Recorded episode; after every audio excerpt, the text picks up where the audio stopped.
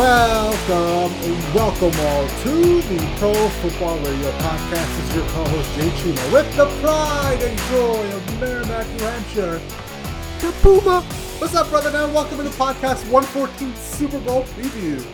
The, the, the intro gets me every time every time Jay. Every every goddamn time. We've been doing this for what three years and change now and Yeah. every time it gets me. But Jay, I mean we were talking offline. Like I understand there was like the extra game this year and whatnot but man this this uh, this season has been going by in a blur. And I mean we got two teams one team in the LA Rams that everybody and their brother expected to be in the Super Bowl but then you got the Cincinnati Bengals, you know, coming in with the Skyline Chili, the pride and joy of Athens, Ohio, and Joe Burrow. I mean, let's be honest. At the beginning of the season, people were wondering if Zac Taylor was actually going to, you mm-hmm. know, keep his job at season's end. Now it looks like Zac Taylor and all the, you know, you know, coaching staff they're about to get a massive, massive extension, regardless of the outcome. I, I, this is why the NFL is the greatest, man. Like nobody had the Bengals in there. I'm all for it, but uh, I- I'm looking forward to this pod. Came by super fast this season, and uh, I-, I just need more football in my veins. It sucks that the the season's coming to an end, but like, how how you doing over there out in I'm- Seabus, Columbus? I'm going through withdrawals. I'm sitting down last night on Monday night, ready to watch some football. Oh, there's nothing there. Um, Thursday nights. I mean, do you know how great Thursday night football was? I know as a product, it can be crappy sometimes when you've got like Jacksonville playing. I don't know, like uh, the Titans when they were bad. Like it's just one of those things where now it, it was something that on Thursday nights it got you through the hump and to the weekend. You feel me? And now we're just going through the weeks and there's no more football. It's cold outside. It's gloomy. Uh, around this time of year, Puma, you know, I get very uh, suicidal, and I'm just joking. People, relax. But you know, in, in a funny context where I just, I just, I don't have any will to live with how cold it is outside. The the cold seeps in. It wears on you. We just got a big snowstorm out here in Ohio, and there's like three inches of ice on my car. It, it's just, I'm just tired of it, man. And I'm tired of going on social media, looking at people living in Florida and LA, uh, sitting outside having dinner when it's 75 degrees, and I'm sitting here in like negative 12 degrees. Like I'm just, I'm just overall of it, Puma. I'm just tired, bro. Yeah, I mean, before we hopped on, Jay, I, I was checking out the Twitter feed, and you know, I was looking at my uh, my guys, Jonathan Coachman, you know, from the old WWE days, the coach. Coach. Yeah. Yep, the Coachman and uh, and Larry Hartstein. They, they're part of um, Sportsline. They do like the sports betting stuff for uh, CBS Sports. And by the way, if you're into sports betting, Sportsline is the subscription to have. I don't pay for subscription stuff. It is definitely worth the uh, the kashish to pay to get the insight of all these uh, these handicappers and whatnot. But you know, they're out there. They're at like these nice condos, and the sun's beaming down. And you sent me some, uh, a, a video of like the 98.5 guys on a pier out, out in LA. And man, I, I hear you, dude. I'm, I'm over this nonsense. Uh, just, I, I- can't stand the cold anymore. I'm getting too old for this shit. But the problem is, Puma, is that it's not even bad yet because right now we still have the allure of the NFL. We still have storylines. There's still a lot going on in the NFL in regards to coaching hires, and we'll get to that later on. There's some Brady news. You know, obviously there's a Super Bowl around the corner. In about 10 days, Puma, all this is going to grind to a halt. The dog days of the NFL truly are between uh, like mid February to about like mid March before the sun gets really nice out and before free agency starts. Like that's that's the tough time right there to get through, man. And if you think it's bad now, wait by wait for ten days, man. That's uh, by week two of the uh, the Siberia period. You'll be begging for the Deshaun Watson trade talks. Is that what you're saying? exactly, exactly. You're right about that. Bring it on. Bring on the Deshaun Watson trade talk, the Aaron Rodgers trade talk, uh, the Kyler Murray trade talk, maybe just any any talk, any talk of a good quarterback that isn't named McCrap Jones. that's that's another thing up in my craw right now. The fact that I had to see that loser all weekend long at the Pro Bowl. Oh, you saw him doing the gritty. You saw him miss Oh, uh, the, the deep pass. Puma, you he's saw so him miss bad. all that. Puma, he's so bad. He's so Don't bad. worry, Puma. don't worry. Didn't you? I Didn't you can't. know? Didn't you know Mac Jones is the next uh, can't. I the can't, next. Joe Burrow? That's that's the word on the street, right? Stop it, Puma. I can't. it's so bad. He's your savior. And, uh, the, and the year year of our Lord 2022, McCorkle Mac Jones is the savior of uh, football in Boston. Puma, it's not the fact that like he stunk it up against that. listen, Russell Wilson, I get it, is a good quarterback, so it's unfair to maybe compare Mac to him. But just the the, the gap of how bad McCorkle Jones looked against Russell Wilson was jarring. It like shook me to my core, Puma. I walked away from that. I should have walked away angry from a stupid skills competition. I think what makes me the mad the most is Puma. He missed all the deep throws and he started chucking yes. it down. He just started checking it down, and I just got so mad. And then like I thought I couldn't get madder, and then I saw him do his bullshit little stunt in the Pro Bowl where he was down clearly, but he decided to still run like a fool to the end zone and start doing the gritty. Like, bro, that play was over. You you're just wasting time now. Dude, I was so mad. I was so mad, bro. Oh god. Uh, you didn't you didn't know though? He's Joe Burrow 2.0. He's not Joe Burrow 2.0. Puma, if he's Joe Burrow 2.0, then I am I'm Shaq 2.0. Okay, like I, it, it just it just no, it's not even close. Just because they're you know, pocket passers and they're you know white quarterbacks doesn't mean they're the same they're the same quarterback. And I've, I've had this problem quite a bit, and I and I do believe there's something called reverse racism going on here, where I think Mac Jones is getting the benefit of the doubt of being an unathletic white quarterback because we all expect Mac Jones to have the intangibles are going to be off the charts, right? He's going to be a good leader. He's going to be confident. He's going to be smart. Uh, you know, his team is going to follow him into battle. His team is going to essentially take on his personality, kind of what the Bengals are with Joe Burrow. But he has none of that. And that's what's so concerning, Puma. And I didn't want to do this at the beginning of the podcast. God help me. But the fact that he has no physical skills and then he has bad intangibles put together, I, I'm, I'm fearful, Puma. I'm very fearful. It's fine. It's fine. It's fine. You got the old man you got a new coaching staff hire that we're going to get to oh, later on in the pod. Don't, don't, get me started on Joe. You Judge. got you got McCorkle, you know the your Lord and Savior of uh, football in Foxborough. But enough of Big Mac. Yes, we got the, the yeah. Let's move on to this. In, in the words of I, I believe his name is Keith Jackson, the former ESPN color commentator. God rest his soul. Always said the Rose Bowl. We got the granddaddy of them all, Jay. We got the Super Bowl at SoFi Stadium Sunday kickoff 6:45 p.m. Pomp and circumstance. You got the national anthem. You got how what, what is it going to be heads or tails for the coin flip? You got people betting on what the color Gatorade is going to be for the winning team. We got the Rams and the Bengals. Jay, let's oh, go, dude! I can't wait. I'm so excited, man. I. I I think this is obviously to the average fan, you want like a Tom Brady versus a Patrick Mahomes in the Super Bowl, but what we see as like the pure X's and O's from our view, the fact that there's going to be a, a matchup between Ja'Marr Chase and Jalen Ramsey, you know, how is Aaron Donald going to be defended? You know, is Von Miller going to get freed up? Are they going to go max protect for Burrow? There's so many angles, and we'll start with all that. But let's let's start with getting our initial like who we think is going to win, and let's start with the Bengals and how the keys to victory for them are. And for me, you know, I think we talked offline, Puma, but I got the Bengals winning this game. I just got this sneaky suspicion that we're about to watch something epic take off. I know, you know, we just sat down and watched the 30 for 30 with uh, Charles Woodson and Tom Brady. And I remember sitting that night watching that game thinking, you know, this is kind of impressive. This is maybe something new for the Patriots. Tom Brady could be a household name, and obviously everything lined up perfectly. I think the same thing might happen to Joe Burrow if he's able to win this game. And it's going to take a lot because obviously the, the Rams are a great, great football team. And if I had to boil it down to one, you know, point to start off a conversation with, how do you protect Joe Burrow, right? That that front seven with Aaron Donald and now Von Miller, they're gonna be so immensely hot coming after Joe Burrow that I, I don't know how Zac Taylor's going to scheme it up, but it might have to be max protect for most of the game. Like you might have to use Mixon and CJ uh, Uzomah, uh, just kind of keeping them in or chipping them on their uh, on their way out to the to the field, just to make sure Joe Burrow has enough time because that's the key. If they keep Joe Burrow up, they could possibly win that game. Right. You hit the nail on the head, Jay. I was going to go with, you know, the offensive line. You got to win the battle in the trenches. And I know you're not going to win every single individual battle between like the offensive line and the Donalds of the world and the Von Millers of the world, and you, you could go down the accolades and maybe Jalen Ramsey comes in on a fucking blitz off the corner too, but.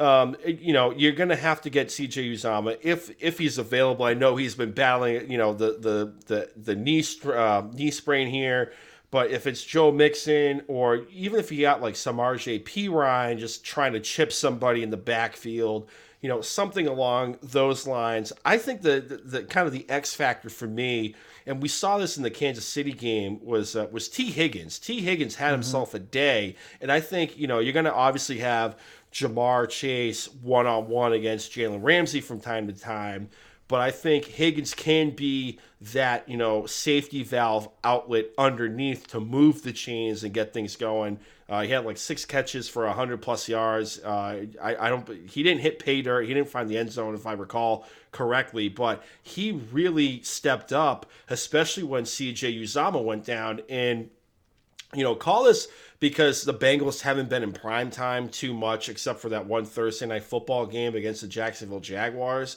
I honestly forgot how big Tee Higgins is. Like he mm-hmm. is built like a tight end. I thought it was like the backup tight end that was getting all these looks when uh, Uzomah went down, and it was Tee Higgins. So I think Higgins is going to be the X factor on the defensive side of the football.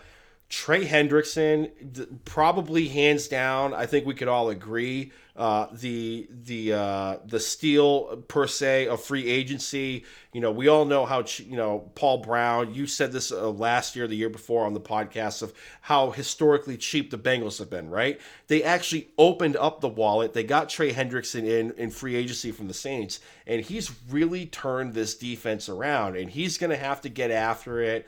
You know, uh, Whitworth, I believe he missed the NFC Championship game because of an injury. I think you know obviously he's going to be going uh, for this game against his former team, uh, the Cincinnati Bengals, and I, I think you're going to see Hendrickson wreak havoc. He's going to have to get after uh, Stafford, make him under pressure. And let's be honest, we've seen stretches during the regular season where Matt Stafford has looked like Jared Goff 2.0, where he's been chucking the ball, you know, recklessly. He's been causing turnovers, and I think that's going to be the key to the game. You wreck, you wreck the offensive line. Hendrickson gets in the backfield. You hurry up Stafford, and he may he might throw a pick or two, and you got to capitalize on those moments, and you got to score a defensive touchdown, in my opinion, if you're the Bengals, if you want a shot to win the game.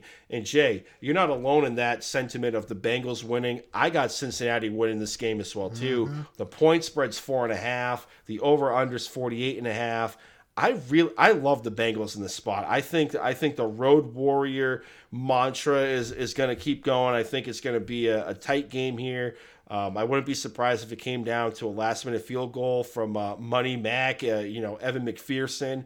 But Joe Burrow is going to have a game winning drive. The ball is going to be put into, into his hands because of a Stafford interception. And uh, I'm all here for it, man. And we're going to be witnessing, um, I hate to say this, like potentially like a dawn of a new era of, of quarterbacking in the NFL with Joe Burrow, right? Like, I think this might be, if you go back to the history books, of Joe Namath the New York Jets versus the at the time the Baltimore Colts in the Super Bowl where Joe Namath that was the guarantee game and he's got the moxie and the swagger mm-hmm. of a Joe Namath.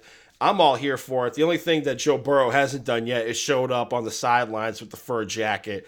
Everything else, dude, the intangibles are there. He's just oozing confidence. His team's buying into it. We can't say moxie enough on this podcast when we're talking about Joe Burrow.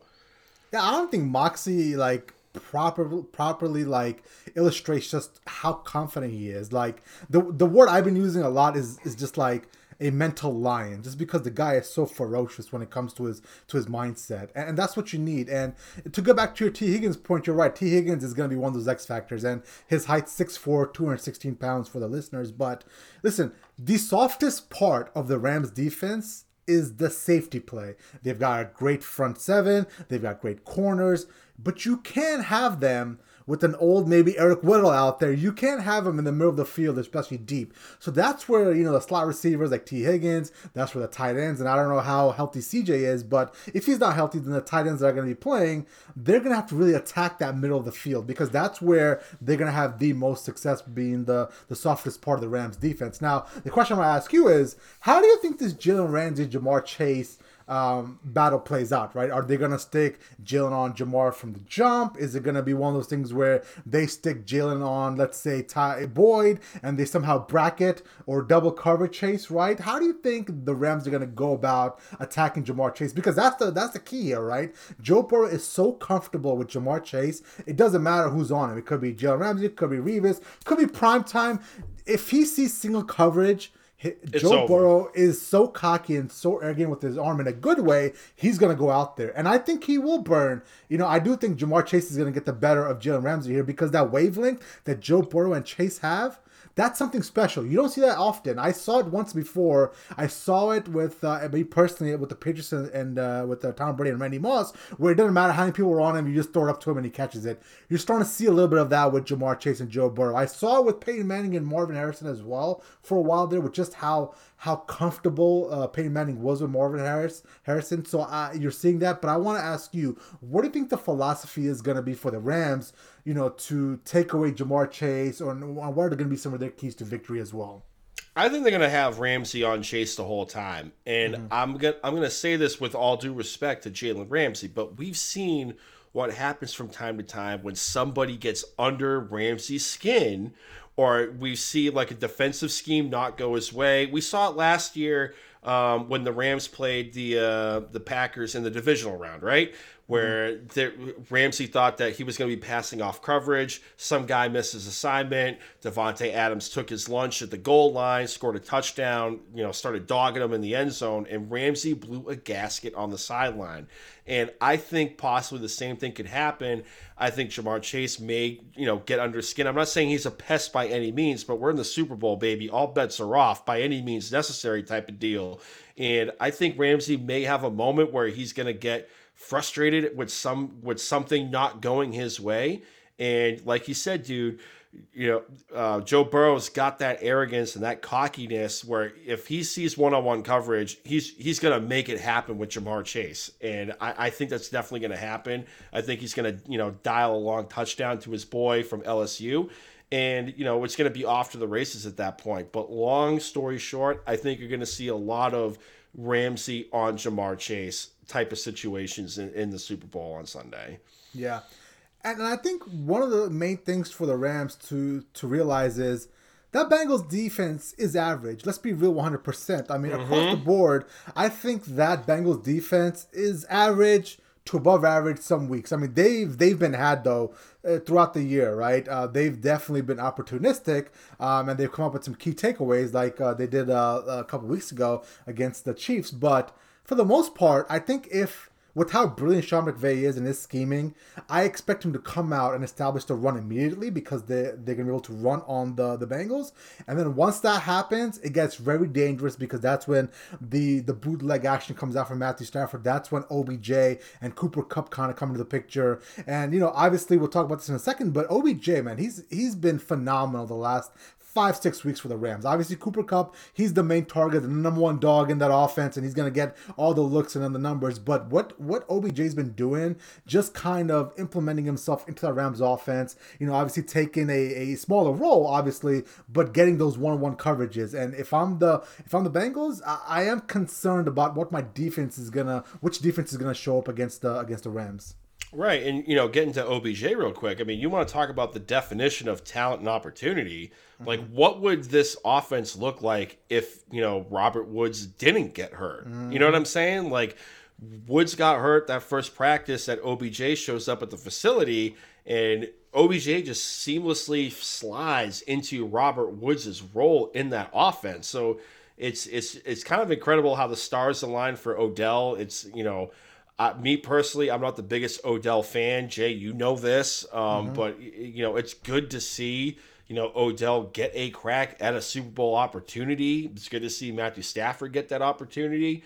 But um, I, I I think by hook or by crook, that defense is going to find a way with you know, with getting uh, getting to the championship. Now, I, I hate to say this, but you know, we all know how how the referees have been this year. Mm-hmm. Uh, you know, we saw in the uh, the the Chiefs Bengals game where essentially the referees swallowed their whistle, and then you look in the NFC Championship game, and you know they were throwing more flags compared to what the AFC game looked like. So it's going to really potentially come down to what that refereeing crew is going to look like. Like are the corners for the Bengals going to be able to play aggressive like they did against the Chiefs and, and you know really force the issue type of deal?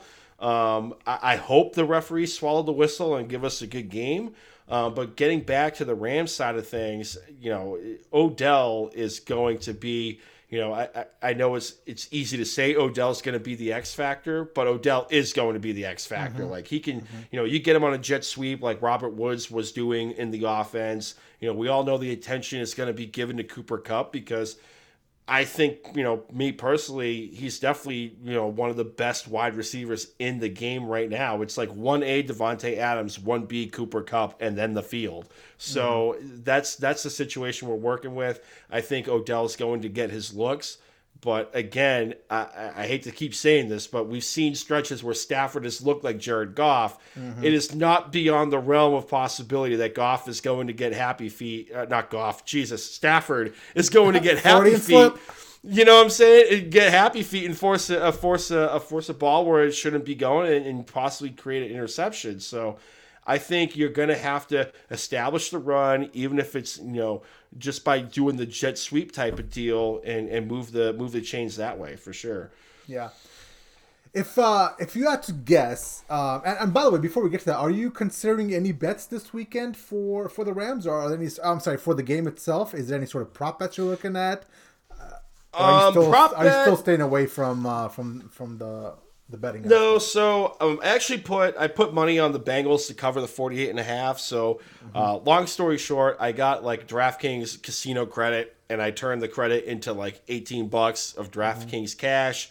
I put the 18 on the Bengals to cover against the Chiefs. They did. I turned the winnings from that into cover, you know, having the 49ers cover the spread against the Rams, which they did. So now I'm like tripling down all those winnings are now on the Bengals plus four and a half here. So oh, that's okay. that's that's where I'm at in life. Maybe I'll dabble in a couple of prop, uh, the, you know, the the Super Bowl special bets. I haven't seen like the Gatorade color one yet, or the length of the national anthem, or the, the you know the the coin toss type of deal. But uh, as we get closer to kickoff, you know, I may not be able to help myself, and I'll find a prop bet or two. Mm, if I know Poomster, I know he's gonna definitely cave, right? oh yeah. Hey hon, yeah, sorry we can't pay the mortgage. I put it all on orange for the Gatorade, you know, color. I, I just hope that uh, we have some good uh, Super Bowl commercials because I think the last two or three years the Super Bowl commercials just haven't been the same. I, I don't know if you've noticed that as well, but I was I was kind of underwhelmed with the Super Bowl commercials the last couple years. No, you're you're spot on. The last two years has been pretty underwhelming, especially last year. Mm-hmm. Uh, but I, am kind of I'm giving last year a pass because of COVID. Nobody really wanted to spend money for the Super Bowl commercials, but I uh, I got hope. I think Doritos is going to come through clutch. They they always have a decent commercial mm-hmm. lined up. Uh, we all know Budweiser is going to have one with the with the mm-hmm. Clydesdales. Mm-hmm. So that's. Well, I was talking I, to my uh, I was talking to my Budweiser rep today. He came in uh, and he, we filled out the order, and he said that they're throwing so much money at the Super Bowl. Like he's talking like multiple, multiple, like in the range of like fifty plus million, like spending in advertising in just this weekend alone. Good lord. Mm-hmm. That's just not the commercials. We're talking like you know commercials leading up to Super Bowl today, tomorrow, all that stuff, uh, stuff around LA. They're, they're doing because apparently they're, they're launching their next product called Budweiser Next. Have you heard about it? No, I haven't it's just like apparently carb free um, alcohol, which I don't understand how that works. But regardless, how does that it's, work? It's, yeah, I don't, I don't know how that works, but it's called uh, Budweiser Next, and you're gonna start seeing that everywhere pop up, and that's gonna be their their big push. And I know Doritos is working on a big one too. They're they're launching an exclusive flavor that uh, I think is only gonna be uh, in in a couple of restaurants, and I think they're they're gonna be launching a, a new flavor as well. So uh, let's hope that they they come through and. And how about the halftime show? Are you excited about that? Because truthfully, I'm not. Like I know, like they're trying to play into you know people like me, obviously, because I grew up listening to those artists.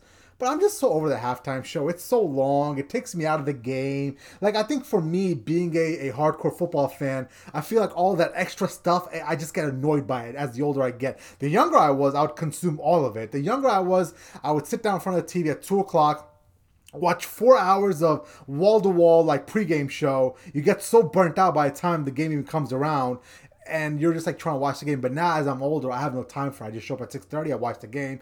Halftime comes around. I, am just annoyed by it. I usually flip around, maybe watch like an episode of Friends or something because it's so long, and I'll come back. But I'm not. I'm just not. I'm not excited about it. Especially with last year's uh, last year's uh, halftime show with the Weeknd, who I generally like. I just thought it was a, a lackluster performance. Right. I, am kind of with you there, Jay. I mean, listen, I love me some Dr. Dre and you know Eminem and uh, and Kendrick Lamar. Gonna be honest with you, I, I, I forgot about Mary J. Blige. I was like, oh, she's still oh, like recording stuff. You know what I'm saying? Like, no disrespect, you know, Mary J. Blige. You know, all props to her. Uh, but I, I know my wife is looking forward to the Super Bowl halftime show. She sent me a TikTok of something about the, the Super Bowl halftime show, so I know she's uh, she's juiced up for that one. But I mean, me personally, eh, I'll watch it. I, am not like actively gonna be like, oh my god, let's let's sit down and watch the Super Bowl halftime show. It's like, okay, it's on. Happy wife, happy life. I understand. we'll turn the volume up. Okay, let's go. But no, man, I'm I'm here for the X's and the O's. I'm here for Joey Burrow. You know the uh, the ice in his veins, the cold killer going toe to toe with Matthew Stafford and whatnot. So I, I'm all about the X's and O's, baby. Let's go. All right, well, let's talk about Joe Burrow some more, right? And obviously, he's one of the main stars of the game. He's an up and coming riser. This is his second year in the NFL.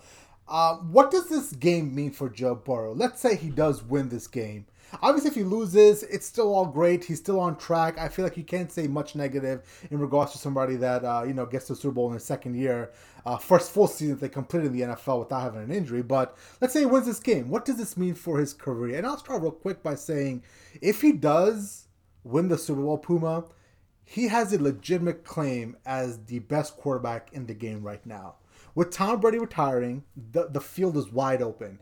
And I know we all think of Patrick Mahomes as this, like, you know, obviously immense talent that's head and shoulders above everybody else. And I get that. But at the end of the day, he has one Super Bowl. Aaron Rodgers has one Super Bowl. So if Joe Burrow can win his first Super Bowl, second year in the league, I, I think that is going to put him right in the middle of that conversation.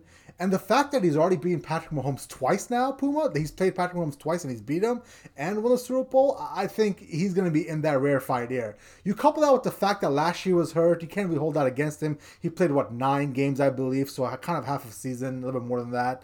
But let's go back a little bit more.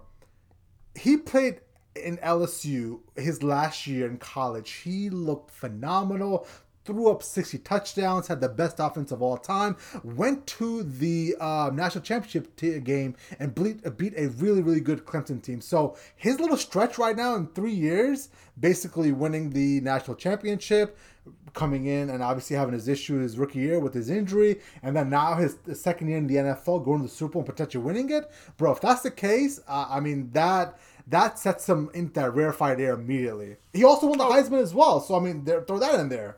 Oh, for sure. No, I, I'll, I'll double down on that, Jay. I'll say if he if he wins, he is the best quarterback in the NFL, just based on all that pedigree you laid out. I mean, we can all say about Mahomes and whatnot, but look at the situation, right? He goes to a stable mm-hmm. organization exactly. Good point. where he had the the the quarterback, you know, tree was bookended, you know, from uh, from Alex Smith. You have a great, you know, coaching staff with, you know, Andy Reid, stable ownership in the Hunt family you know, Eric Bieniemy and company on the offensive side of the football, great nucleus of talent.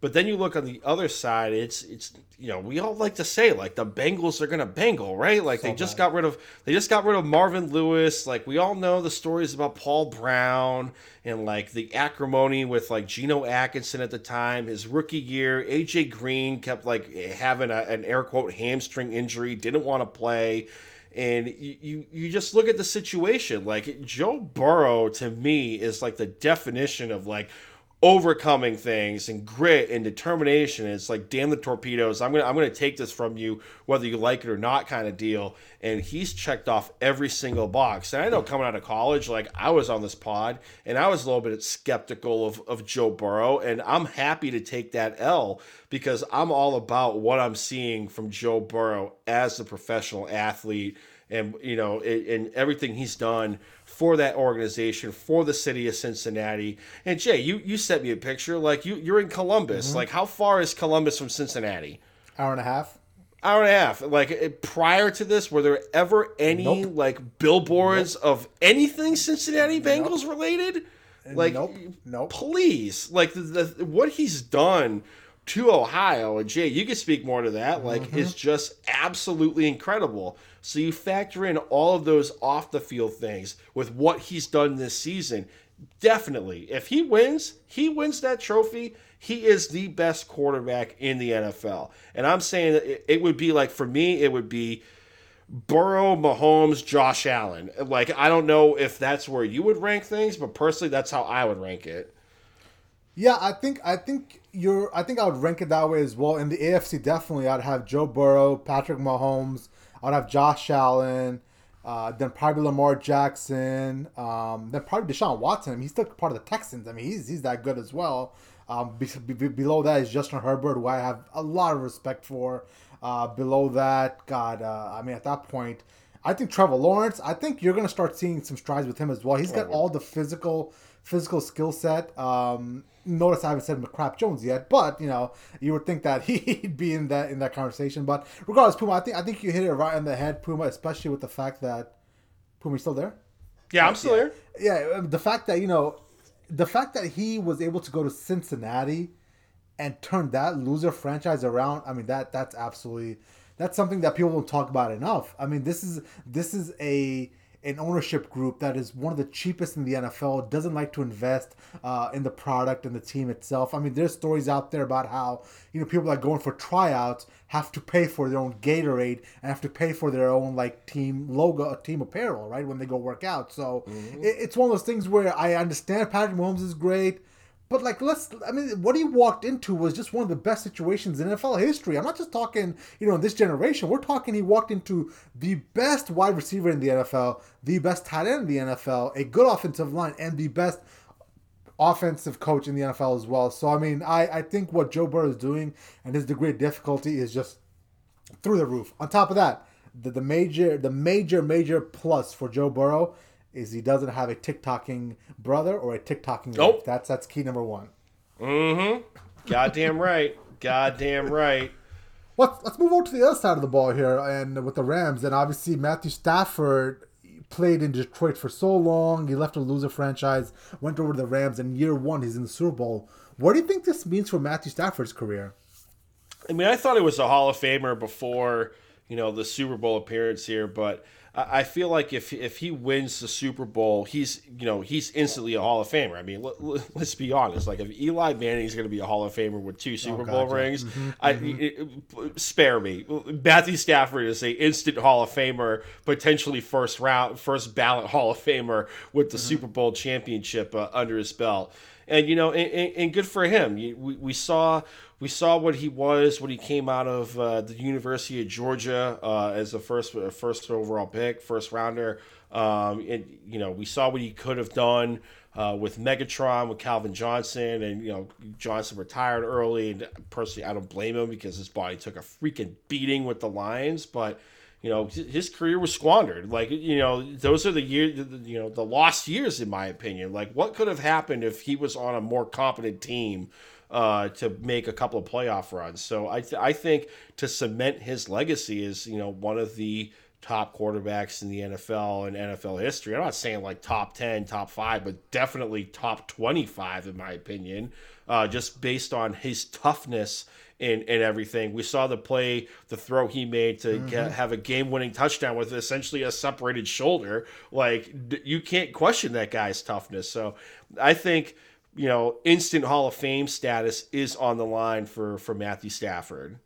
Yeah, I think you're spot on right. That's part of my notes here as well. You know, this puts him on that Hall of Fame trajectory. Basically, if he wins it, he's in. I mean, simple as that, right? I mean, this this basically validates everything we always say about the NFL, we always talk about parity. We always talk about, you know, there's always hope for any team. And you saw it this year a little bit with the Bengals where they were able to turn it around so quickly.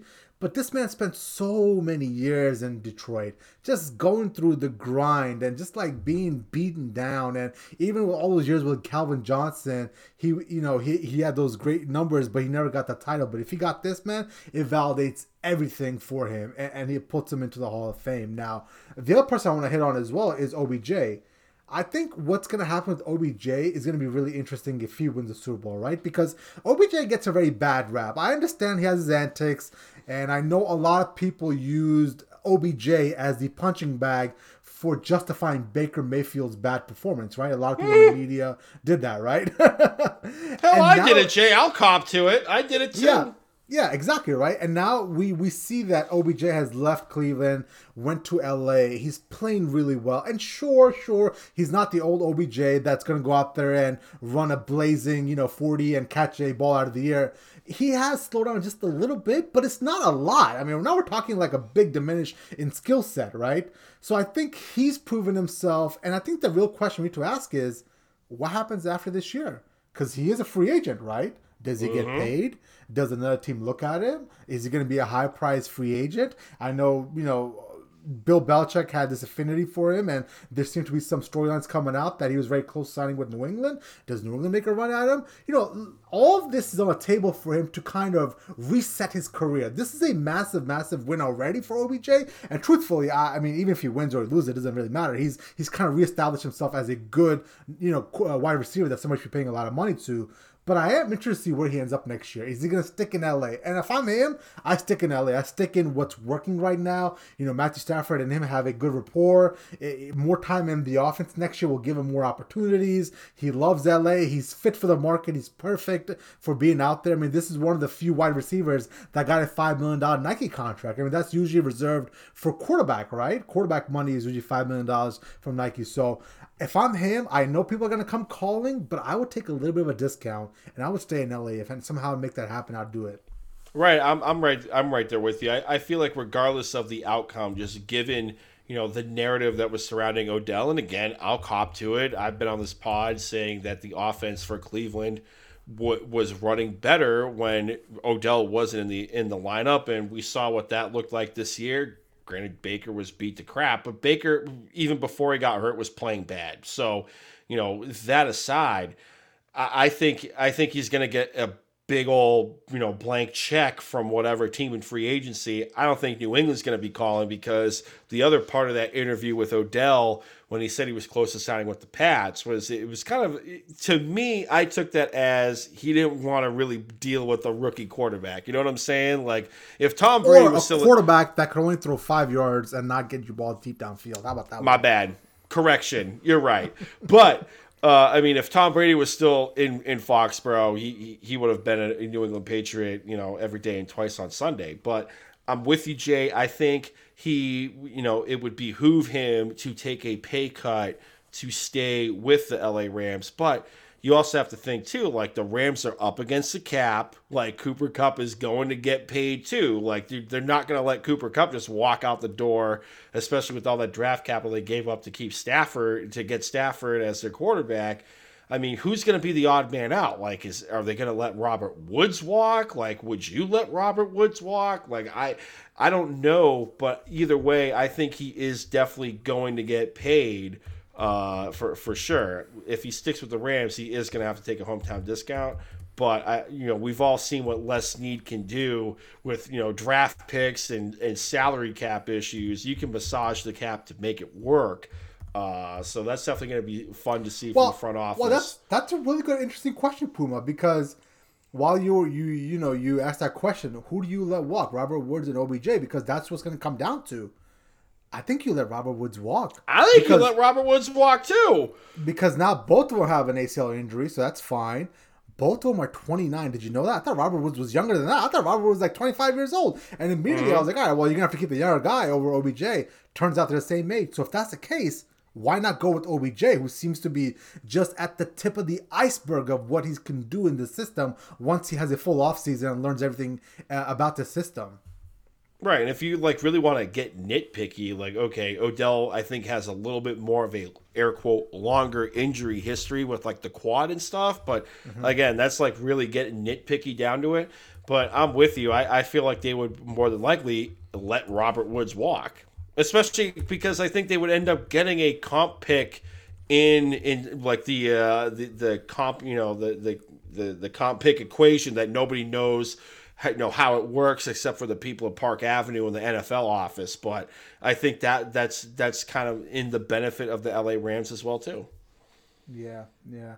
Looking at their height, weight, they're both about the same. About 5'11", 6'0", for both of them. 195 pounds for Woods, 198 pounds for uh, for OBJ. I don't know, man. That's a tough decision, bro. I, I would stick with OBJ. I think that that could be insane. Mm-hmm. All right.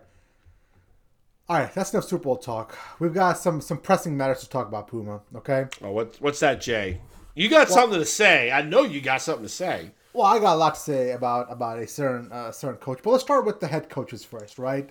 Um, every year, seven, eight head coaching spots open up. This year, we had one, two, three, four, five, six, seven, eight, and all eight positions have been filled. I'm gonna give you a quick rundown and then we'll react to it. But the Bears ended up hiring Matt Eberflus from Indianapolis. The Broncos ended up hiring Nathaniel Hackett out of Green Bay, the offensive coordinator, uh, presumably in the hopes of trying to lure Aaron Rodgers into uh, Denver. The Dolphins hired Mike McDaniel from the 49ers. The Giants hired Brian Daboll from the Bills. The Jaguars hired Doug Pederson out of retirement. Um, the Raiders hired Josh McDaniels, the offensive coordinator from the Patriots, obviously. Uh, the Saints gave the the uh, head coaching job to Dennis Allen, who was a defensive coordinator on the stat on the uh, staff. Uh, the Vikings hired Kevin O'Connell from the Rams, and then the Texans hired old Santa Claus himself with the most glorious beard of them all, Lovie Smith. The most glorious beard of all. If I'm the Texans and I'm Cal McNair, I put into his contract, you can never shave that beard. You're getting this yes. job because that beard is absolutely amazing. yes, for sure. For but sure. but but another coaching cycle has come and gone, and there's a lot of storylines about Brian Flores not getting it, getting his uh, his due, and now he's suing the league. So Puma, like, what's what's some of your takeaways from this uh, from this coaching carousel? Uh, the coaching carousel, uh, quick hits. Uh, I'm a big fan of the Pederson hire for the Jaguars. Um, I, I still think Trent Baalke as a general manager is going to be know, a, a, horrid experience. But you look at you know the development of Trevor Lawrence. I think Pederson is going to be probably the best thing that could happen to him in, the, in, in his young NFL career at this point. He survived the Urban Meyer experience. Um, but you, you look at what Pederson's done with uh, with the Eagles. I mean, he had you know him and Reich, and I'm, I'm, i lean more towards Reich in the grand scheme of things. But regardless, you know Pederson was at the helm when Carson Wentz was on an MVP type of pace in the Super Bowl year, and then he got you know Nick Foles to the Super Bowl, and they won the Super Bowl. I, I think he's going to definitely help in the development of Trevor Lawrence. He's going to help with the uh, development of that offense. Um, so I'm I'm all here for that. Um, I'm I'm a big fan of the Mike McDaniel hire by the, the Miami Dolphins. I mean, even prior to this lawsuit and the can of worms that came out from uh, from Brian Flores's uh, allegations and whatnot, Mike McDaniel was on the radar for the Miami Dolphins. He comes from the Shanahan tree, and it's another instance of look at that Washington football team coaching staff. You had Shanahan, uh, McVay. LaFleur and now Mike McDaniel, like they were all on that staff for the Washington football team. And uh, it's good to see a guy like McDaniel who had his own personal demons. He overcame he, he overcame uh, you know alcoholism. He's been sober for almost like a, a decade now at this point, and uh, he's definitely he's paid his dues. And a lot of people like Robert Saleh and you know uh, LaFleur and McVay and Shanahan, like they they keep lauding this guy and I saw a video today of him video conferencing in with uh, with Tua while he was flying over to Miami to sign the contract. And you know, I'm not the biggest Tua fan, but you you also have to look at it through this you know lens here of you finally have a coach that is actually willing to work with Tua Tagovailoa. Like you know Brian Flores wasn't a fan of him. Clearly, uh, it didn't work out. He, in my opinion, he lost his job over that, as well as not being you know, a good person to work for in that building.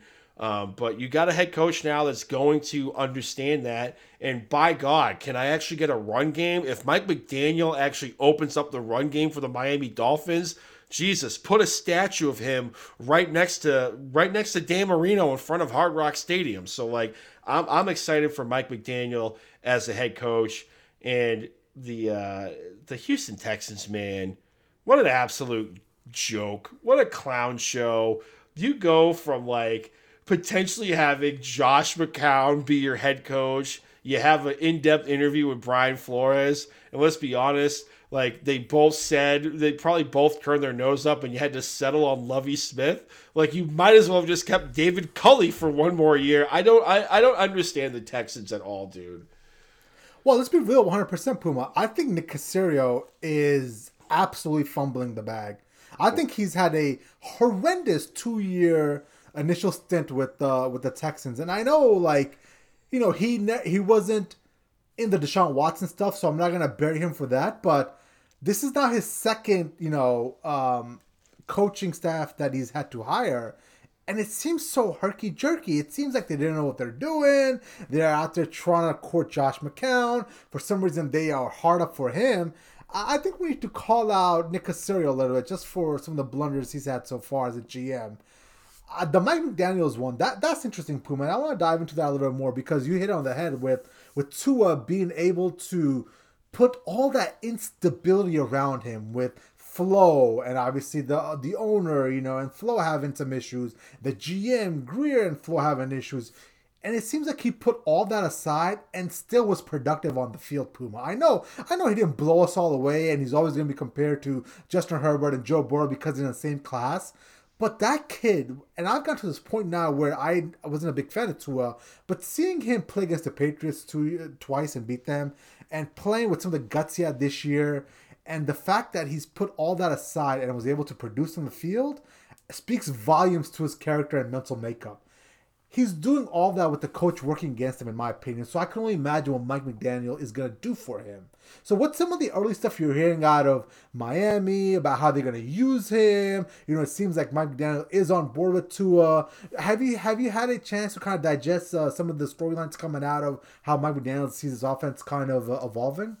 No, no, not at, not at this juncture as of yet. I, I haven't seen any rumblings, but I mean, at, at this point you know, I, I think you know, offensive coaching staff wise, it sounds like he uh, McDaniel is going to pluck uh, the quarterback coach from the Atlanta Falcons to be his offensive coordinator. But Jay, at, at this point, dude, I just I just want a functional running game to take some of the heat off of the quarterback and the offensive line. So like, I, I don't I don't care how they do it at this point, Jay. Just just just take the heat off a little bit, man. Like let's let's unlock Myles Gaskin. Like even if that means like you keep Duke Johnson and you have him as like the change of pace running back, just just something, freaking something. Like we saw what they did with Raheem Mostert and Wilson and and and and Trey Sermon for a cup of coffee before he got concussed and he had the shoulder issue. Like you know, he McDaniel comes from the the the offense that you insert any running back uh, with a pulse and you can get 100 yards out of that guy a game. Like, let's get that in South Beach and take the heat off of this offensive line and this quarterback. And uh, that that's essentially that's all I'm here for at this point, Jay. Just just just run the ball. I never thought yeah. I would want them to like treat it like 1995, but just run the ball a little bit, please, please. I think for me, um, the best coaching move or coaching hire was Brian Daboll to the Giants. Um, mm-hmm. It's been years since I've looked at a Giants off season and said, yes, they're making all the right moves. But what I'm seeing out of Brian Daboll, Joe Schoen, the GM, like they just hired DC uh, Wink Martindale uh, uh, today uh, from the Ravens, and he's a good established defensive coordinator. So I like everything I'm seeing out of the Giants organization. Like, you know, I saw them hire Pat Shurmur, said that's not it. I saw them hire Joe Judge. I said that's definitely not it. So I, I'm really excited about how the Giants are going to be going moving forward. And I think if there's any person that's going to get the best out of Daniel Jones, and granted, I'm no fan of Daniel Jones, but let's give him his let's give him one more year, especially with the a, a quarterback developer that is Brian Daboll. Let's see what he can get out of him, right? There's already reports coming out that he wants Daniel Jones to put on some muscle, get a little bit bigger. They're going to use him in that, obviously, that scheme that they ran up in Buffalo with Josh Allen being a bigger body and running the ball a little bit. So I think they're going to incorporate that into the offense this year. So I'm excited to see how that pans out. But by far, the worst hire, Matt Eberflus up in Chicago. I'm sorry. Put your cleats If on. I'm Put sorry. if you. If you come out in your initial press conference as a head coach and do a Joe Judge uh, uh, Joe Judge impersonation, I'm out. I'm sorry. I'm out. Like if you talk like that in front of the camera, I think you're just as cool as behind the camera. I, I think it was just a, a bad missed hire from the Bears. And I know it's very early. We can't say all this stuff now because they haven't played a game yet. But I just get bad feelings from it, man. You're a guy, a defensive guy coming in, talking all that smack. And then on top of that, you need to develop a quarterback like Justin Field. Like, how are you going to develop? I mean, unless you hire a very strong offensive coordinator, which I'm sure they're looking into right now. But I just, I just think for the development of Justin Fields, Matt Eberflus isn't the guy. Mm-hmm. Yeah, I, I I get it with like the defensive hire. Like you paid all that draft capital to get Khalil Mack, and you had to pay him to a contract extension. But I. I, I, I don't know, man. That one was head scratching, and then he comes off as like a, a, faux hardo with, mm-hmm. oh, everyone get your track shoes on because you're going to run. Well, that's right up there with Joe Judge saying, we will practice in pads. We're going to represent the city. And, he, you know, Joe Judge fell on his face, and we're going to get more to Joe Judge in a minute here. Uh, but I'm, I'm with you. Uh, one of the flat hirings of this coaching cycle. Well- I'm not. I'm not counting the Texans because the Texans are in their own category. yeah, no, no. Eberflus is is it. Well, I think I think it's just the league is not going towards a de- defensive minded co- uh, coaching staff. It's not going towards a. I'll put it this way: last year in the conference championship game, last year we had Andrew Reid, offensive mind. We had uh, McDermott. Obviously, he was a defensive mind, so sure. Uh, uh, Bruce Arians, uh, offensive mind, and then you had what's his name, the guy up there, Matt Lafleur Lafleur. offensive mind. So three out of four coaches were the offensive minded coaches in last year's uh, conference championship games. This year, Zac Taylor, offensive mind, right? Uh, you've got Andy Reid, offensive mind. You've got uh, Sean McVay, offensive mind, and then you've got uh, who's the other guy? Um, my, uh, Mike Kyle Shanahan, offensive guy, right? So I feel like the league is moving towards these like offensive, you know, minded head coaches that get the best out of their offenses, and I think you're moving away from that run first defensive game plan. I mean, when's the last time you saw a team like that win? We all thought Titans were gonna be that team this year with running the ball with Derrick Henry and playing good defense, and Ryan Tannehill just kind of sprinkles it in here and there. But that's not just where the NFL is moving to. And I'm not saying it's antiquated. I'm not saying you've got to go out there and disregard defense. That's not what I'm trying to get at. I'm just saying, looking at recent success out of all the conference championship teams, seven out of eight were offensive minded teams. You feel me? For sure. No, you're spot on. You're spot on. I mean, we all thought the Titans were going to turn the clock back to like 1998 and just run the football and, win with a, oh, you know, a, a decent defense. Uh, but no, it's, it's the, the, the game of the NFL is changing. It's spread out. It's high flying. It's high scores. And, you know, I'm not saying it's like the Big 12 where defense is optional.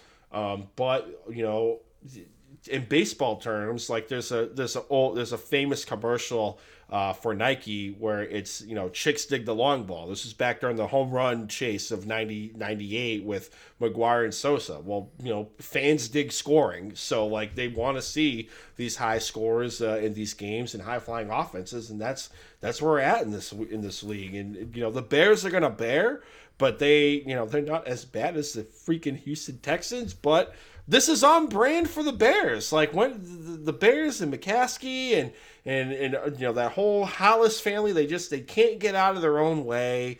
Uh, they're not reading the room. Um, I don't know who their offensive coordinator is going to be. If if uh, if the new general manager Poles uh, didn't even interview Eric Bieniemy to be a head coach, like I, I don't think they're going to bring Eric Bieniemy in to be the offensive coordinator to develop you know Justin Fields. Uh, so I, I don't know who that's going to be. So it's you know I think it's another squandered opportunity of a, a good first round prospect, and I, I hope Justin Fields overcomes this. I hate to be writing his obit for next year already, but that's that's kind of what it's looking like. Mm-hmm. All right, now Puma, this next segment that we're going to talk about I, I need you to make sure I don't go off the deep end. I don't want to be swearing. YouTube obviously, you know, doesn't give us, uh, doesn't work in our favor with the algorithm for swearing, and I'm losing my mind. So I'll be as calm as collected as possible. Okay. Good luck. If it wasn't bad enough that Mac Jones was in the uh, Pro Bowl uh, skills competition looking like an absolute loser compared to Russell Wilson or the fact that Mac Jones was doing the gritty and running 60 yards when he was clearly down and embarrassing himself, the New England Patriots decide to bring in Joe Judge today, the former fired Giants head coach, as an offensive assistant today. I have so many issues with this Puma. Like when I saw this news today, man, I went through the roof. I, I hate it so much. Not just because of who Joe Judge is, because we all believe Joe Judge is a clown, especially the way he talks with the with the media, and I'm sure you know people that are under his command and his players roll their eyes. But it's the fact that Joe Judge, I think, isn't equipped to do this job. Like I don't understand how Bill Belichick can bring in a coach of Joe Judge's stature to be the de facto offensive coordinator, right? Um, to be real with you 100%, yes, offensive assistant is his name, but uh, is his uh, job title, but it's just the technicality, he's going to be the offensive coordinator. And I don't understand how that's possible because Joe Judge was in charge of the worst offense the last two years.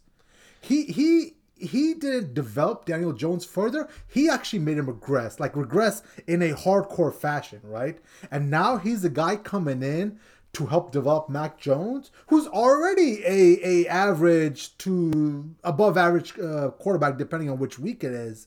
And I just have this fear, Puma, that we are in a combustible potential situation with a very inexperienced offensive coordinator and a average quarterback. Like I'm not looking forward to seeing this offense perform next year. And I think we really need to start calling out Bill Belichick for just some of these moves, man. Like just the coaching staff that he puts together, the arrogance. Like he's still building a coaching staff with the mindset that he has Tom Brady on his roster, which he clearly does not, right? He's hiring, you know, Matt Patricia to be a defensive assistant. He's hiring Joe Judge to be the offensive assistant. He has his boys, you know, his sons on the on the defensive staff. Uh, he has Mike Lombardi's son as a favor on the staff he seems to be. There's this rumbling and this rumor out there that you know Robert Kraft gives Bill Belichick $25 million a year to go fill out his coaching staff. That's the budget. And basically, whenever Bill Belichick fills out his coaching staff, he can pocket the rest of the money, right? So it seems like what Belichick is doing, he's trying to hire these cheap coaches so that he can pocket the money. Like I can't, I can't seem to rationalize this. I've been sitting all day trying to figure out why he would pull this move, and I can't seem to put two and two together. And I don't think there's something else coming down the line. I don't think there's a Bill O'Brien coming in to be the the uh, the offensive coordinator, and, and Joe Judge is going to be the offensive offensive assistant to him. So I saw this Puma today, and I went through the roof. Um, I, I I'm really starting to get fed up with the Patriots uh, as a whole, man. Like I've watched them for 20 years now. They've given me so much joy, but I think now I'm destined to be like I gotta somehow make up for all that joy. I gotta be in pain for the next 20 years, you know. Jay, correct me if I'm wrong. Isn't Joe Judge's background in special teams? Yes, sir. Special teams. He was special teams coordinator with the with the Patriots. He went and this is what happened he actually almost took the Mississippi State job. You remember that? Yep. And then somehow, obviously, Bill Belichick, the kingmaker in the background, called the Giants and said, "You should hire this guy, interview him." And he went down and interviewed, and next thing you know, he's a he's the head coach of the the New York Giants, and all and a special teams coordinator became the head coach of the New York Giants when he was supposed to be a college coach. I mean, I don't even mind the special teams thing because you know, look at Harbaugh, and it looks like Harbaugh is just a you know a unicorn. That's John Harbaugh of the uh, you know the Baltimore Ravens. You know, I'm, I'm just happy uh, Bill Belichick texted the right phone number uh, back back then mm-hmm. um, for for the Giants. But Uh, Jay, I'm, I'm with you. I don't I don't I don't understand a couple of things. One, what does offensive assistant like even entail? Like well, I, I don't I don't well, understand do you know the that. story behind that, right? The, the, the theory behind that Puma is that now correct me if I'm wrong, but the Rooney Rule applies to head coaches and coordinators, right? Right, but it does not circum- apply exactly. to essentially contract people Ex- per se. Yeah, and I think this could be a way of circumventing that rule. But the other part that's the most intriguing part of this, Puma, is if you give him the offensive coordinator title, I believe some money has to, yeah, you got to pay him, and then some money goes back to the New York Giants because right now the Lions are paying for Patricia's contract still, and he's play and he's been obviously not he's been the defensive assistant, or whatever he is. And same thing with Joe Judge. He's gonna get paid by the, the Giants next year, but he's gonna be working for the Patriots. That that's the kind of game that Belichick pulls, and and I don't know why he pulls it, but it could be as simple as he wants to pocket all that extra money that that Kraft sets out as a twenty five million dollar year coaching budget. Is this where certain people say it's chestnut checkers? Man, it's Connect Four, man. The guy, the guy, the guy's playing Connect Four and he's losing badly at it. He's still making moves, pretending he has the king chess piece on the board, which is Tom Brady, which he does not. Like I understand if you make these moves, Spooner, if you have Tom Brady in your back pocket, but you don't. You've got a a um, a above average uh, uh, quarterback at best. Right, and you're hiring a guy that did a quarterback sneak from his own too. Like I just I don't I don't understand like how this is going to enhance the development of Mac Jones. Where I mean, let's let's be honest. Like the you know the Krafts and and and the old man Bill Belichick spent all this money in free agency on the offensive side of the football for once, and of course the defensive side. We've already lauded the the signings of Matt Judon, but I mean the offensive side of the football, all those signings. I mean, only two hit, and that was Hunter Henry and you know uh, and, and, Kendrick Bourne. Like Agholor was really nowhere to be found. Jonnu Smith was just a waste of cash. Like, uh, is Joe Judge really going to unlock this offense? I'm not holding my breath. Like, Jason Garrett, uh, you know, the clapper, uh, took a lot on the chin in New York, but, you know, Joe Judge is to blame as well, too. Like, that offense looked even worse after Garrett left. So I, I, I, I don't understand the logic. I, I don't get it. Um, I'm with you. I think this is just you know Bill trying to be cheap, uh, but using his you know air of of uh, of greatness uh, to to make these look like savvy you know veteran moves, and the league just hasn't caught on to him yet. I I I don't understand it. And it's it's gonna it's gonna make for an interesting you know first four games of the year next year when the offense doesn't look good. Like I, I, I can't wait to see what happens then. And, you know, hopefully, Jay, you don't jump from a high place because I can't do this podcast by myself. So uh, I need a host here. So just, you know, keep it together. It'll be fine. We'll work through it. It's okay. Deep breaths, Puma. Deep breaths. Woosa. Yes, sir. I, I just I just get triggered by every single move, man. Like I just I don't understand how the Patriots have gone to this point, Puma, because we you when I when you saw this news today, you sent back a clown emoji, right? Yep. And then clown people, show. Exactly right, clown show. And then you and then people on the radio calling in were talking about how it's dysfunctional. And I'm thinking to myself, when did we get to this location? Like I understand we're not winning on the football field as we used to, but now we're like a laughing stock. Now we're now we're that team that we used to laugh at three years ago. We used to laugh at the Jets. Oh my God, look at those idiots. They're hiring that coach. Are you kidding me? Oh my God, look at the Washington football team. They're spending that much money in free agency. That never pans out. And now we're doing all that stuff. Like, I. At what point? At what point can we put this on Bill Belichick? Because nobody seems to want to do that, and and, I, and I'm the guy, obviously, that's been saying this for four or five years now, and I'm just a quote unquote hater. But at what point, like, are we gonna look at him and be like, "Yo, what are you doing here? Uh, what's what's the point of you? You're spending money like like like it's like it's grown on trees. You're supposed to be a guy that can draft well. Now your coaching staff is made up of people that are your bobos and your your friends' kids and your kids. Like at some point, isn't Kraft gonna look at some of these movies and be like, "Dude, what are you doing over there?" Nah, nah, nah. Kraft, Kraft's not going to do that. I mean, Kraft didn't step in again when when Tom Brady was about to leave. And, and, granted, I don't think Tom Brady wanted to come back regardless. But I don't think I don't think he's ever going to hold Bill to the fire. Like even even after you know the, the, the team essentially quit after the bye week, according to you know folks' theories and whatnot. Like you know the, the they stopped listening to the coaches. Um, I, I find it hard to believe that you know Bill just let that happen on his watch and didn't do anything. Uh, but like you have to start to question like what is Bill really like? What is what is he doing? Like I, I think Kraft is just going to let him leave on his own terms. So you know, you buckle up, Jay. I think it's going to get worse. Um, but from from any other, if this was any other organization, Jay, you hit the nail on the head. You would be laughing hysterically if this was the Jets or the Dolphins or the Houston Texans, which were laughing at Houston all the time um, the Vikings, you know, you name it. This is this is a clown show that normal Patriot fans would be ordinarily laughing at. But now you're looking at the mirror, like, welcome to life as you know a normal NFL franchise. We just can we just go back to five years ago, Puma? I was rewatching, uh, I was rewatching the Patriots Falcons Super Bowl, man just such a good time. Just I was just so blissfully ignorant, just watching those games, not realizing how good I had it. Oh my god, I I, I didn't take it for granted, but I definitely should have enjoyed it more, man. Because this is this is brutal. This is absolutely brutal, Puma. Like I, I don't understand how this is gonna get any better next year.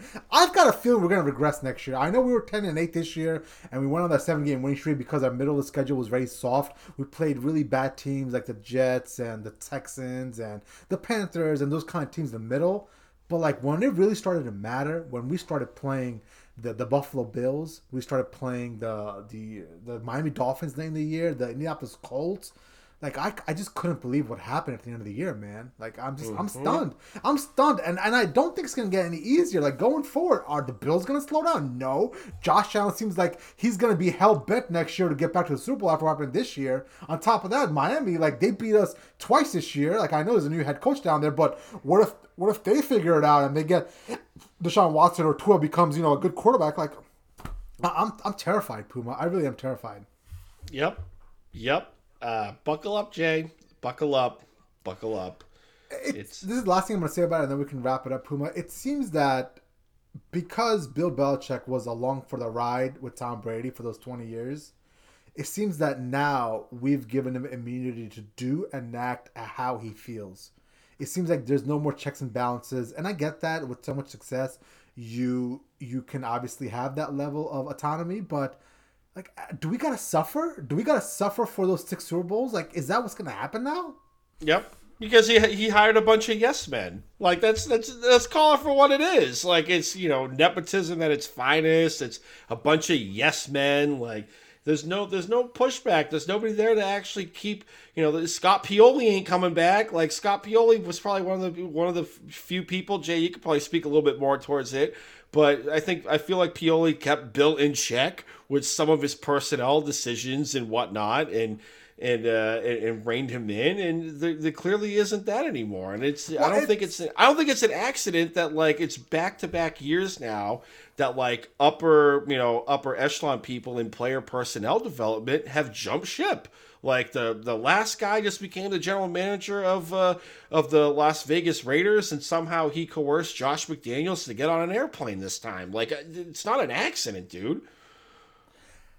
I know I know you don't watch Game of Thrones, but there's this character in there that um her name is Khaleesi. She's a, she's a power hungry, you know, get to the top, take do whatever it kind of takes kind of person, and she goes through the whole series just just grabbing power, grabbing power. And the moment she got it, she burnt it all down to the ground. I mean, I don't know if you've seen any of these memes or heard about the story arc, but the second she gets all this power, she wipes everything down with her dragon, right? And and I, I'm not trying to be comical here, but the moment I saw the story today, I was like, is it great? Is it like Game of Thrones in the locker room? Because the story came out that when Josh McDaniels was leaving, right, um, to go take the Indianapolis Colts job, Belichick was prepping for what's going to happen afterwards, right? And one of the things he wanted to do was he wanted to essentially grab some of that power back from Tom Brady on the offensive on the offensive side of the football because at that moment in time, you know, 17 years in, Tom Brady has known knows more offensive football than any mind in the NFL, right? I mean, at that point, he's a master of it. He's running it by himself. Mm-hmm. And Belichick wanted to put his own guy in there in that offensive room as the offensive coordinator to take some of that power back. And that guy was, I think, Joe Judge at that time, if I have that story correct.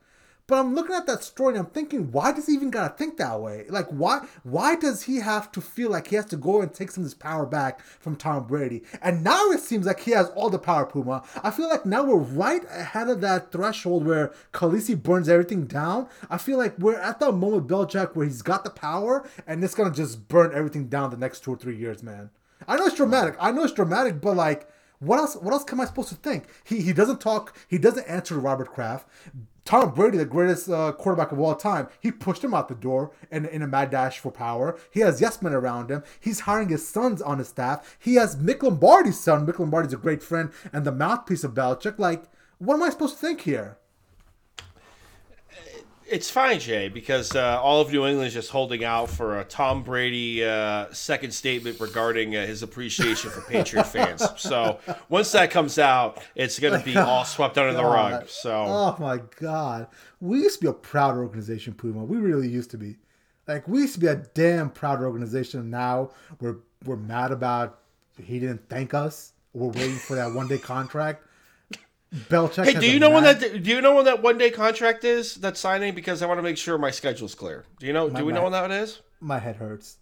my, my my head physically hurts, Puma. It's it's it's nauseating. It's just well, from what I understand, it's supposed to happen any day now, right? Oh yeah, yeah. It's been like that for a week now. I'm sorry. Mm. Yep. Well, well, you know watch. what it is. You know what it is, Puma. I think I think he, Brady is holding out for the Super Bowl. He doesn't want to upstage the Super Bowl, so I think after the Super Bowl happens, a couple days after, you'll see that announcement come through. Okay. Oh, okay. All right. So I should hold off on trying to sell a bridge to Freddie Hercules. Freddie still believes that. Oh yeah. Oh yeah. He believes it one day. Freddie, th- wow. Freddie, Freddie doubled down today and thought he was going to be coming out of retirement after uh, you know he answered the question with his uh, his uh, confidant, his uh, his his man uh, Jim Gray on his Get Up uh, or you know Let's Go podcast or whatever. So he's holding out hope that Brady's going to come out of retirement. And uh, again, I told Freddie, uh, if you believe that, I have a bridge in Tampa I could sell you. Yeah. No, I, I, think I think Brady's done. I don't think Brady's coming back. I, I think if Brady would consider it, if it was the absolute perfect situation, and I think in his mind there's only one absolute perfect situation, and that's obviously the San Francisco thing, and that's not even this year. Probably going to be next year, where like they figure out Trey Lance isn't what they thought they were, and they they've got a good team. But I, I 90, 95 percent of me thinks Tom Brady has done, and that's it. I mean, he's walked away from the game. What else more does he need to accomplish, man? He's done. Mm-hmm. Yep. Well, keep that bridge that bridge sale on hot standby. Uh, well, well, Freddie's been Freddie's been torturing me. He's been sending me Mac Jones like memes and pictures, and he and I just I'm just like, please, bro, stop. You can't do this to me. And like he's like, it's gonna get worse once the season starts because he's gonna spend so much more. Oh, Mac he's Jones. gonna triple down. It's gonna be great. Well, and Freddie, Freddie's got all that ammo. Well, I'll send. Uh, look at your Twitter right now. I just sent you a picture he sent me where they took Mac Jones's body and they put it on that ice vein picture of Joe Burrow. And the moment I saw that, like I was triggered through the roof. like, like it's so bad. Like they, they stuck his body on Joe Burrow's. Uh, uh, uh, they stuck Mac Jones's face on Joe Burrow's body, and and I've never been more mad in my whole life, bro. So that should be your new Twitter header. Love it. No, Puma. No, absolutely not. But I consider making that crying uh, Mac Jones one. do it, do it, do it. I know a few people that would love that. I know a few people. Uh, uh, we're at 71 minutes. I think I've rambled enough about Mac Jones and the Patriots and Joe Judge. And please, in the future, stop me because this isn't helping nobody. It's not helping me. It's not helping you. It's just giving me more anxiety about the season next year. So just uh, just try to rein me in on these Patriots topics, okay? yeah, yeah. Good luck. That that ain't happening. I'm gonna watch it all burn. I'm here for chaos. But yeah, you, on, you, you and Bill Belichick both are gonna watch it burn down. Yeah, but I'm not. I'm not around a bunch of yes men, so it's, it's fine. You, you, my wife, my stepson, y'all push back on me when I do some stupid shit. So I'm, I'm all here for it. But this episode of the podcast and previous episodes of the pod can be found on SoundCloud, Spotify, Google Podcast, Apple Podcast, YouTube, uh, YouTube. Uh, be sure to hit that little bell button to subscribe. It's on the Pro Football Radio podcast, Apple Podcast. Be sure to leave a five star review. Any questions you may have, uh, be sure to hit us up in the review segment of the pod. The five star helps us get more exposure to the masses. Uh, social media wise, Facebook and uh, Instagram, Pro Football Radio Podcast, Twitter at PFR Podcast. I'm on Twitter, Brando underscore Puma. The captain of the ship, Jay Chima, is at Jay Chima. Be sure to hit us up on the social media channels. And uh, I'm just happy to be here for Super Bowl Sunday, baby. Let's go. Let's go. Oh, last question before we head out. What's the what's the snack of choice? Are we doing pizza? Are we doing wings? Because for me, I'm doing wings. I, have uh, I've got this local restaurant. Next time, Puma, put this on your list. When you're out here in Columbus, we've got to hit, hit up Skyline, but we've got to go to Roosters as well. Roosters is an Ohio um, chicken wing chain, and their their wings are just so much better than Buffalo Wild Wings. If people okay. know, then you know. But they've got this uh, golden Carolina honey barbecue sauce they put on their wings. Oh, yeah. dude, it's so good, so good. So I'm gonna do probably a good ten piece Carolina Gold. Yeah, that's where it's at. Nice. You know, I think I think might do you know maybe some like finger food type of stuff, like maybe like some pizza bites or, or whatever. I gotta I gotta work, so like I'm getting out at five, and I'm just not gonna have enough time to like cook some wings at the house. So just gonna do like the quick snacky stuff, but you know, maybe, maybe I'll order ahead because you, you gotta you gotta figure Dewdrop or Buffalo Wild Wings if I'm in a bind are gonna be backed up with wing orders for the Super Bowl. So maybe I'll order ahead, have it delivered for when I'm home from work, and we'll go from there. All right, all right. I like, I like how you think forward, forward thinking type of guy. Yes, sir. Always a man with a plan. All right, well, that does it for podcast 114. Enjoy the Super Bowl, everybody. Enjoy the commercials. Enjoy the time with the family. It's a great national holiday almost at this point. Um, so enjoy it, and we'll talk to you guys next week. Via con Dios.